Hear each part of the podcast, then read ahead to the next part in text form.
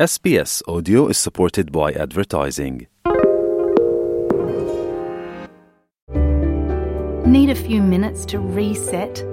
Great Minds is a podcast from SBS that guides you through different meditation styles from around the world. Listen wherever you get your podcasts. Anda bersama SBS Bahasa Indonesia. Pendengar, meningkatnya biaya hidup membuat pekerja upah minimum tidak mampu membeli kebutuhan pokok mereka dengan hanya memiliki sisa $57 setelah pengeluaran penting mingguan. Temuan ini dimasukkan dalam indeks biaya hidup pertama yang disusun oleh Badan Amal Anglicare Australia yang menunjukkan perumahan adalah biaya terbesar yang dihadapi oleh warga Australia dengan pendapatan terendah. Berikut ini laporan tentang hal tersebut yang disusun oleh Leticia Ociuch dan Piwakwan untuk SBS News. Biaya hidup yang melonjak membuat pekerja penuh waktu dengan upah minimum tidak mampu membayar kebutuhan pokok. Itu adalah penemuan indeks biaya hidup baru oleh Anglicare Australia yang mengukur sejauh mana upah minimum dapat mencakup kebutuhan dasar, tidak termasuk biaya utilitas, asuransi atau tagihan telepon bulanan atau triwulanan. Seorang pekerja dengan upah minimum penuh waktu hanya memiliki sisa $57 setelah biaya dasar mingguan mereka. Jumlah itu hanya $73 untuk keluarga beranggotakan 4 orang dengan 2 pekerja berupah minimum penuh waktu. Orang tua tunggal dengan 1 anak dengan upah minimum mengalami defisit berkurang $180 setelah membayar sewa, transportasi, makanan, pendidikan dan pengasuhan anak. Direktur Eksekutif Anglicare Australia, Kasy Chambers, mengatakan ini adalah pertama kalinya grup tersebut menyusun indeks biaya hidup. This just isn't feasible for people. These are people who've done everything we've asked them to do. They're working full time. They're in the kind of occupations that actually stood at the forefront when we were in the pandemic. They're retail workers, they're food delivery workers, they're delivery drivers, they're security workers, and yet still they're going backward. Sebuah badan amal charity Oz Harvest telah mengarahkan makanan yang seharusnya dibuang ke badan amal yang kemudian membagikannya kepada mereka yang membutuhkan. Manajer keterlibatan dari grup untuk Australia Selatan dan Victoria, Ellen Roberts, mengatakan permintaan akan layanan mereka terus meningkat. A third of the people who are using our services at the moment are brand new to food relief. A lot of these people have jobs and families, a lot of them are single parents who just can't meet the demand for food along with mortgage repayments. Yayasan Father Bob McQuarrie Foundation adalah salah satu badan amal yang menggunakan makanan yang diselamatkan oleh Oz Harvest untuk membantu menyediakan makanan bagi warga Australia yang memerlukan.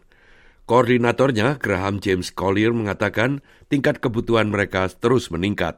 So what we're finding is that people saying, eventually I can't not pay rent, or I'm living in my car but I still need fuel. The one thing unfortunately people can do is stop eating for a period of time. That's the one sacrifice that they can make themselves, and what we try and avoid is them having to make that sacrifice.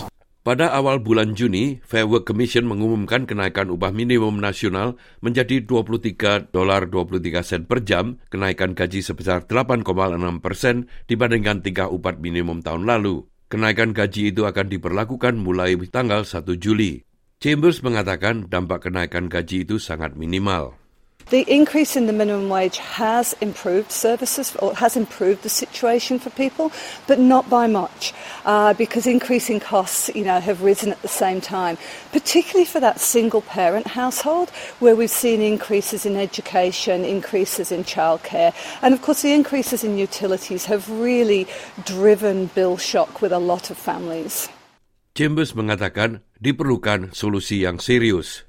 We also need to ask ourselves really seriously what kind of a society we've built that's got us to a stage where people working full-time in occupations that we need can't afford to put a roof over their family's head and food on the table. We need to look at tax. We need to look at those stage 3 tax cuts who are, pushing that $9,000 a year to people who are earning over $180,000. But we also need to look at the tax system in terms of negative gearing in housing. Anglicare menemukan bahwa perumahan menjadi biaya hidup terbesar bagi rumah tangga di seluruh negara ini. Mereka menunjukkan sewa telah meningkat lebih dari 30% selama 3 tahun terakhir. Kepala ekonom di AMP Capital, Shane Oliver, mengatakan Solusi untuk ini akan membutuhkan pemerintah lokal, negara bagian dan federal untuk segera bertindak. So a basic solution here is to supply more homes, but the focus has to be particularly on social and affordable housing, in other words, for low income and no income people. I think it requires action by all levels of government, obviously local government to make it easier for developers to get approval, for homeowners to get their properties approved, state governments to release more land, and federal government, I think, really needs to think about trying to match the level of immigration to the level of the ability of the property market to supply new homes. I think we also need to think more broadly about diversifying away from having the bulk of our population just in 5 or 6 big cities. Nah pendengar, itulah tadi sebuah rangkuman mengenai ongkos kehidupan yang terus meningkat yang disusun oleh Tis Ociuch dan Piwakwan untuk SBS News dan disampaikan oleh Ricky Kusumo. Sukai, berbagi, komentar. Ikuti SBS program Bahasa Indonesia di Facebook.